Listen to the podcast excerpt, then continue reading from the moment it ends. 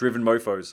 I wanted to mention something that means a lot to me. When I was younger, everyone doubted me, and their doubts became my doubts. Their fears festered inside my mind, and I hated myself as I knew I could do so much more in life. I just didn't know where to start, and failure would reinforce what a loser I already believed I was. If it wasn't for listening to audios just like this, which I spent tens of thousands of dollars on, I would have probably ended it all. I know that there are so many people out there who feel this way and are holding themselves back from greatness. So if I could ask just one favor today, it would be that you share this podcast with just one person, as it may make all the difference and start them on a new path. Part of the reason why we have an identity crisis is because part of what we identify ourselves with is getting fucked up. The most driven people in the world want to build great empires and leave a great legacy. This podcast, The Underestimated Entrepreneur, is my attempt at documenting the lessons I'm learning on my way to building a $100 million empire that helps people perform better in life and business. My hope is that you use these lessons to live a kick ass life while building your own empire and leaving a powerful legacy. I hope you share and enjoy. This is a behind the scenes special series from a live training that I did with our Mojo Insiders group on enhancing self discipline and staying empowered. These are eight powerful tips to create unconscious change. I hope you enjoy this three part series. This is part one of this three part series. Remember to share this episode if you enjoyed it. You can watch the whole interview live on our YouTube channel at Michael Mojo double zero on YouTube. Welcome, everybody. Welcome to, I think this might be the first or the second training we have done for the Mojo Insiders Group. And I thought tonight it would be a great night to talk about self discipline and staying empowered. And so I know that for most people, most people have goals, most people want to achieve things, most people want to create better habits. But I also know that it is extremely hard to change those habits. And I think that most people think self discipline is the key, which it does have a fair bit to do with it. Um, what I wanted to do tonight was to talk about some of the research that is available around self discipline, around staying empowered, and what it really takes, and what are some of the things that can really screw it up. There is a lot of studies out there and a lot of information out there that says that people just naturally lack willpower, and that there are some people who have a lot of willpower and there are those who don't. Now, as someone who grew up having things like ADHD or ADD. You know, my teachers used to tell me all the time that I had ADD. My parents used to say it as well. I've never been diagnosed, but I sure as shit know after studying a lot about it that I probably, if I went to go get diagnosed, I probably would have it. I would probably bet a lot of money on it because I have a lot of the patterns of behavior around ADHD. So, that sort of way of thinking and behaving, or whether you want to be called diagnosed ADHD, normally you'll find people like that normally lack self-discipline and lack self-empowerment or, or staying empowered and they'll tend to be quite erratic and bounce around between things. And so i've struggled with this for a long long time. Hence why i've done so much personal development and personal growth work because i really wanted to find out how i could better myself. And what i know about this community and the people who are listening in what I know is that if you're part of our community, you're probably someone who wants to do a lot better in life, as was I at 21 years of age, where, you know, I thought life can't really get any worse, so I might as well have a crack and start doing some personal development stuff, much to the dismay of a lot of my friends and family who thought that all this stuff was bullshit. But in saying that, now I would probably be the top performing one of my friends in that friendship circle, that old friendship circle. I probably make the most money. Actually, I probably definitely make the most money. I think my lifestyle is pretty good. I enjoy what I do. And I think the same would be or could be said with my family as well. Definitely make the most money out of all the people in my family and not that it's just about money, but it's also about lifestyle and doing what you love. So, what I know is that there is a lot that you can do around personal development and personal growth that can really help you to change the way you think about things and change the way you behave. And so tonight I just wanted to share some of the key research, key bits of research around self-discipline and staying empowered. Some of the things that have helped me, some of the things that I'm still working on. Personal development and personal growth is a never-ending thing that you just commit to for the rest of your life, just like going to the gym. It's one thing to do a 12 week gym program and lose weight, but if you're not on that program for the rest of the 40 something weeks of the year, or if it's a 12 week program, it's 40 weeks of the year. So if you're not looking after yourself for 40 weeks of the year and not going to the gym, the chances that you are going to maintain those results are going to be slim to none. And so that's why those 12 week challenges in most cases work for a short period of time, but then stop working. And a lot of the research shows that for the people out there who enter those 12 week challenges, most people will convince themselves that if they just do the 12 week challenge, that they will change their habits, they will change their behaviors. And afterwards, they will go back to operating in some normality and they won't be as hardcore. But the problem is that they are setting up a big polarity for themselves, and so it tends not to work. If we think about things in a longer scale and longer format, it tends to work a lot better. And that's where Thrive Time and getting really, really clear, especially the last two years of Thrive Time, now that you create your own success map for life, which works on three key pillars. The first pillar is fulfillment, the second pillar is direction, and the third pillar is performance psychology. Those three pillars and 11 steps put together help you to have direction, help you to feel fulfilled, and also to achieve the life and the goals that you want. But what you'll find is that with every level of growth, there is just a new level of problems. And you'll hear me talk about something called noospheres. In a noosphere, a noosphere is essentially a sphere of mind. Now, it was hypothesized by D. Teilhard de Chardin, I think his name was, or something like that. And what he stated was that we move through these spheres of evolution, these spheres of growth. And just like the geosphere or the biosphere, which is the life sphere, so when you think about biology, the biosphere has an impact on the geosphere. So the geosphere is inanimate rock, and the biosphere evolves over the top of the geosphere.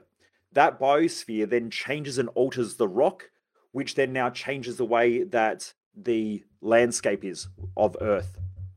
Then, what he hypothesized or he spoke about was that there are these noospheres, and the noospheres is a sphere of intelligence that sphere of intelligence then impacts and controls the biosphere, which the biosphere then impacts the geosphere. So humans have this ability to control biology, but also have the ability to control the geosphere. So if you have a look out at nature, we can control most animals, we have the ability to control what we do, and we can also change the earth should we choose to, which we have already anyway. But what he said is that there are these noospheres, which are spheres of intelligence. So as you grow and evolve as an individual, you go through these new spheres of intelligence.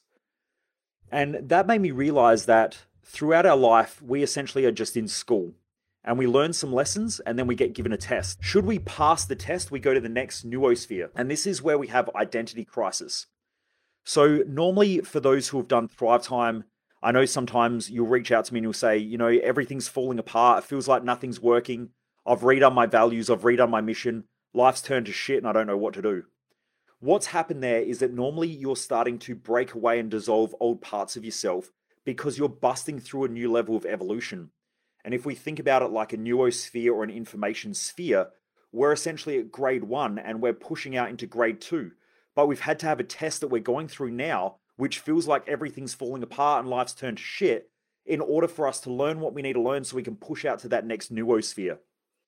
Now, in that next noosphere, the same thing happens again, where we cruise along for a while, we learn a whole bunch of lessons, we sort of cruise for a little bit, and then as we keep pushing towards growth and growing to that next stage of evolution, what will happen is we get tested again. If we get the test and we pass the test based on our learnings, we then go through an identity crisis and we go to level three. Now, I'm just using levels as an example because I think when you're a growth driven individual, you might go through these neurosphere spheres every six to 12 months. So if you're somebody who is pushing hard for personal growth, about every six to 12 months, you'll feel like shit just starts falling apart again. But what you're doing is you're shedding layers, just like a snake sheds its skin in order to grow into the next evolution of itself. We also have to shed parts of ourselves. It might be shedding friendships, it might be shedding thought processes, it also might be shedding emotional ways that we deal with things. It might be shedding some of our behaviors and some of our habits. But that shedding is quite uncomfortable. Just like if you see a snake that can't shed its skin properly and it gets jammed up in there, it's really painful and it's really uncomfortable for the snake because it can't break through and it can't get rid of the skin. Once it peels the skin off, then it's good to grow again. Crabs do the same thing. Crustaceans, they will drop their shells, hence how you get soft shell crab but they drop their shells in order to create a new shell, that new hard outer layer as the animal grows. We go through the same process in our own psyche, in our own psychology. So it's important to realize that we have these stages of evolution, if you believe in the theory that's presented about noospheres, which I think is pretty accurate. Whether it's scientifically proven or not, I don't really know whether it will be proven or available to be proven. It's just a theory, part of a philosophy, but it makes sense. When we're thinking about self discipline and staying empowered, we have to remember that for every level of self discipline and feeling self powered, we will go through a stage where we feel really strong, really confident, really powerful because we've learned a whole bunch of lessons and we're feeling confident with those lessons. As we evolve and we grow and we go through that new neurosphere where we start to shed parts of ourselves, we start to break through. And part of the reason why we have an identity crisis is because part of what we identify ourselves with is getting fucked up. Okay, that's really what it is. And so that's why you have an identity crisis. Because if you call yourself disciplined and now you're going through this stage of feeling undisciplined, you're breaking through to that new level and you're feeling undisciplined. But at the same time, you're learning how to own the trait of being undisciplined as well as being disciplined at that level. So part of that screws with your own head because you're trying to figure out, well, who am I? I feel lost. I don't know who I am because I identify this way, but I'm not just that anymore. So I don't know what I am. And what you'll notice is that some of your goals shed. You might find that some of your values shift and change. That's all part of the process of growth and evolution. Hence, why the stuff that you learn at Thrive Time is probably one of the greatest things you'll ever learn in the area of your own mindset and your psyche. Because if you just utilize those tools, you can go back to them through those stages, do some processes, and help the process move through that identity crisis into that new noosphere. If not, you'll get stuck there. Now, what I noticed, this is how I identified with it, because when it first happened to me, well, the first time I was really aware of it, I was all confused. I was like, I know that I've got these big goals, I've got a big mission, I'm clear with my values and I'm living my values. But I wake up, I'm uninspired, I'm not driven towards anything, I feel like shit, I'm overeating food, I'm not training, I'm not doing the things that used to make me feel good about myself. And now I feel like shit because everything that I used to use as a self sabotage pattern to drive me back towards my values wasn't working. So, what we call self sabotage is just a strategy to try to get us back in alignment with our values. There is no such thing as self sabotage. No living organism self sabotages. We just have a strategy to try to get us back into our values. So, a great example of this is I noticed that for Jess and myself, we work quite a lot. We work a shitload. But Jess has her office, I have my office. Now, my second highest value is connection. So if I'm not connecting with people, I feel like I'm a bit lost. And what I notice is that sometimes I'll sit in my office for two to three days and I'm just working flat out. Throughout the day, I'll pop into Jess's office, say hi, we might quickly eat dinner together, and then we'll get back to work. If this happens for an extended period of time, I might try to connect with Jess. Now, Jess has a lower value of social connection or connection or our relationship. What I notice is that if I don't get attention from her, I will start an argument which I might call self sabotage. But it's not really self sabotage, it's trying to drive me back in alignment with my values because I'm trying to get my values met through connection. Now, I know that an argument isn't the best way of getting connection, but I also know it's better than not getting connection. So it's actually, even though I call it self sabotage, it's driving me back towards my values. So when I was thinking about these stages of evolution and the noospheres, what I realized is that even when I would try these self sabotage patterns, I would still feel like shit and I still felt lost. And that's because my identity of who I believed I was was being shattered so that I could grow into the next evolution of myself. So, my suggestion is for anyone out there who's going through an identity crisis where you feel lost and nothing seems to work and you've got your values clear and your mission, just keep chipping away a little bit with some processes. Make sure you're really clear with your mission again. Double check that you are living your values and prioritizing them, and then just chill the fuck out for a couple of weeks. Don't put too much pressure on yourself. Don't try to create too many goals. Just chill. Your brain needs to integrate a whole bunch of new ideas, new concepts, new thoughts, and it's integrating everything. And it's going to take a couple of weeks for you to pop through. The longest one I've had takes about six weeks, and that was really stressful, especially for someone that was driven. And then I lost all my drive. I felt like I couldn't be bothered doing anything. I was waking up late. I was going to bed early. I was just sleeping a lot, watching some shitty TV, and just doing the bare minimum in the business. But that six weeks was enough to just push me through to that next level, and I became a different person. And you'll probably see me now, like if you go back and you watch the videos from two years ago, I would talk really, really fast. I still do, but I used to talk really, really fast. I was quite erratic. I'm just different now. I'm a lot different, a lot calmer. I don't really stress too much. You know, I just get shit done these days, which has helped me evolve into a better leader and a better manager in the business. And business is, has been doing a lot better because of it. But going through that six week period of losing all my drive was really, really tough. Driven Mofos. I'm guessing that you found out about this podcast because someone shared it with you, posted it on their Insta stories, tweeted it, or something like that. I hope you're enjoying the podcast and getting a heap of value from it, just like those who shared it with you. As you know, I don't run any paid ads or sponsorship on this podcast, as it's my goal to get good information out to the world for free. The only thing that I'd ask from you is that you continue to pay it forward by sharing this episode and letting others know about what we do in this podcast so that we can keep growing this amazing community of driven mofos. So please keep the good karma rolling and share this episode with someone or just share it on your socials. So now, the question is what does this have to do with enhancing self discipline and staying empowered? Because when we're thinking about self discipline, you'll have times of feeling disciplined and times of feeling undisciplined. You'll have times of feeling empowered and times of feeling disempowered, depending on where you're at in your own evolution, okay, and where you're at in those neurospheres. But what we want to think about is if we want to get better results in our life, we need to understand what self discipline is and what staying empowered means. In the American Psychological Association, they did an annual survey, and what they found was that participants regularly cited willpower as the number one reason why they don't follow through on self change. So essentially, people are setting goals. They know that they want to grow, they want to evolve, they want to do something better in their life, whether it's a diet and lose some weight, whether it's to improve their health outcomes, whether it might be to get a relationship or improve their relationship, maybe not have arguments, not be a dick in their own business, you know, manage people more effectively.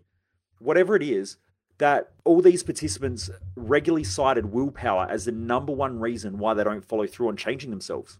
Okay, so I found that quite interesting. So this comes from the American Psychological Association on their annual stress survey. So tonight, what I wanted to do was I really wanted to go through and talk about what willpower is, how we can understand it, and how we can assess it, and some of the really simple tools that you can implement immediately. Like you'll be able to implement stuff immediately after I do this talk tonight. So if you haven't already got a notepad, I highly recommend that you grab a notepad. So, eight powerful tools to create and stay disciplined. The first thing that you'll find is that when you want to create greater willpower, you have to have a reason to have willpower. Now, I know that it sounds really, really, really, really fucking obvious. But what happens is that when most people go to change a habit or they go to set a goal, what most people do or don't do is that they're not clear on the reasons why. Like, let's say it's lose weight. Someone goes, I want to lose weight because I feel like shit. I look in the mirror, I don't like myself. But that's not really a good reason. It's normally wrapped up around an external motivator. That external motivator might be that people judge me, people criticize me. It might be that you have negative self talk towards yourself, which could be the implanted values of others. So you're not really doing it for you, you're doing it externally, you're doing it for something outside of yourself. What you've got to do is the first thing is to figure out why it is important for you. Okay. And you've got to have clear, very, very clear understanding as to why it is important. So, willpower researcher Roy Baumeister, who's a PhD of psychology in Florida State University, stated that you need to have clear motivation in order to create consistent change. Okay. And I know, like I said, it sounds obvious, but what I know is that 99% of people who come to Thrive Time, now this is just me making up a percentage, but it's almost fucking everybody, isn't mission driven. They're goal driven. And it was Dr. John Demartini who we were just chatting on, just a, a call that we were having. He said to me, the day that I became mission driven versus goal driven, everything in my life changed. And that etched and burnt in my brain. I read our company mission every day. So every day on our team meetings now as a business, we talk about the company's mission. Why? Because it reminds staff of why we exist, why we're here, and why we do what we do. You know, our mission is to create a bunch of businesses that help people perform better. Now, that's in business, in mindset, in health, in relationships, in business. Like all these things that I'm creating at the moment, there's stuff that I'm starting to put together for charitable organizations to be able to use some of the mental health tools that I have to be able to help with the mental health crisis, supposedly, that we've got going on, right through to health clinics that I'm starting to work with at the moment to be able to have a greater impact on people's health. But I remind staff every day this is why we do what we do. Because what it does is it creates greater willpower and a greater reasoning for the team to want to do their work and want to push hard and to want to achieve. So, our purpose as a business is to help people perform better. Again, we talk about it every day. So, if you want to become mission driven, you need to look at your mission every day. So, my mission in life is to create businesses that help people to perform better, which is why our business one is the same because that's what I love to do. That's all I think about is helping people perform better. Something that you may not know about me is that when you talk to me, I don't really care about your problems. All I see is that you have the potential of being so much greater than what you give yourself credit for. I also try to listen to figure out what your values are. I listen to the imbalances that you have going on that are probably creating some of those barriers and are holding you back.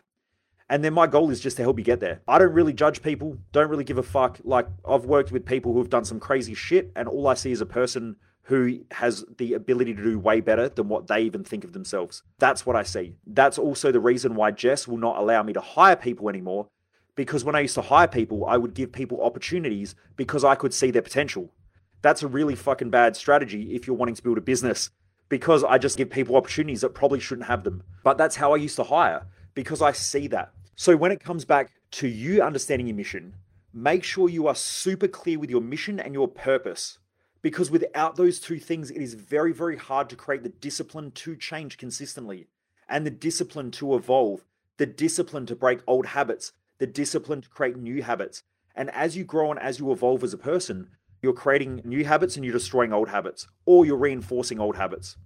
So every second of every day, we're creating new habits or we're reinforcing old habits. So if we want to change a habit, we've got to create a new habit and not do the old habit because what it's doing is it's firing and wiring circuits in our brain. Every time our brain thinks, I should just do that. And you say, no, I have a greater mission, I have a greater purpose to not do that thing anymore. Your brain then now starts to become weaker in the old pattern.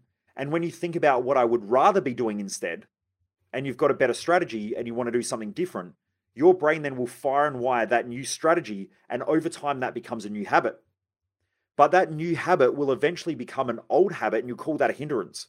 So if you think throughout your life, you have probably been creating new habits a lot. But those new habits are destroying old habits, but those old habits were once new habits. Okay, so we're always changing. Now, if you don't change and you're very predictable, then you're going to keep getting the same results something that I mention quite a lot to Jess when we talk about it. I say that if someone can say, Michael is this way in 10 years, then I haven't fucking changed. So if people can describe me in 10 years, I haven't changed. I still hear people say, you know, Michael's erratic, he gets angry and frustrated quite a lot. That used to be me. That's not me anymore. I'm pretty calm. I can use those tools. I can get angry when I need to be angry and I can get frustrated when I need to be frustrated. But these days I'm pretty calm. I'm pretty chilled out. I just get shit done.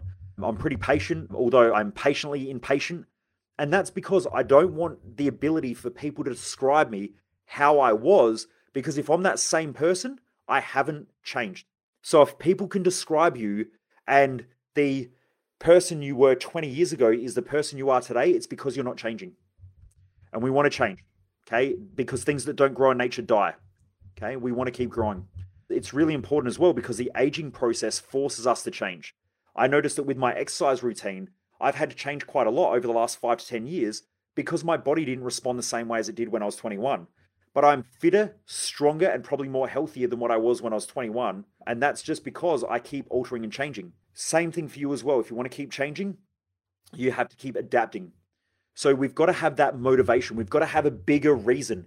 If the reason is, I want to give up smoking because it just makes me feel like shit, not a big enough reason.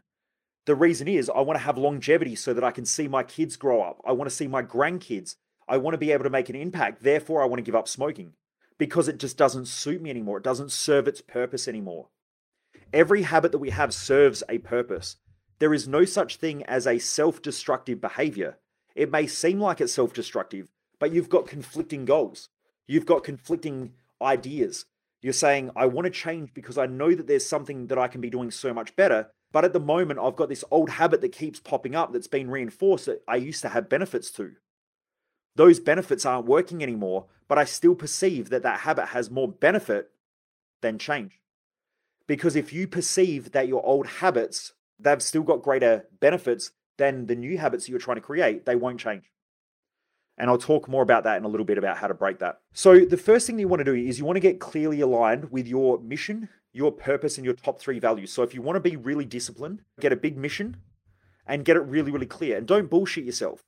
Okay, in the new updated Thrive Time, which is now about two years old. If you haven't done Thrive Time in the last two years, you've probably got the old Thrive Time. But in there, what I say is start with the visions first. Your brain has these visions that keep popping up. Okay, they'll keep popping up. You want to record and document those visions if they're consistent. Because what that's telling you is that something is important. If you document them, it makes the mission easier. So for me, I think about traveling all around the world in luxury, speaking with the biggest speakers on the planet and the top experts in their field. I love learning and hanging out with those types of people. I love grabbing that information and integrating it and then figuring out how it works with what I know and then sharing it to the masses. That's what I love to do. So I think about that all the time. I have visions that pop up. In the morning when I wake up, they're there. I think about other shit as well, but they're the visions that pop up. So I want to document them and record them.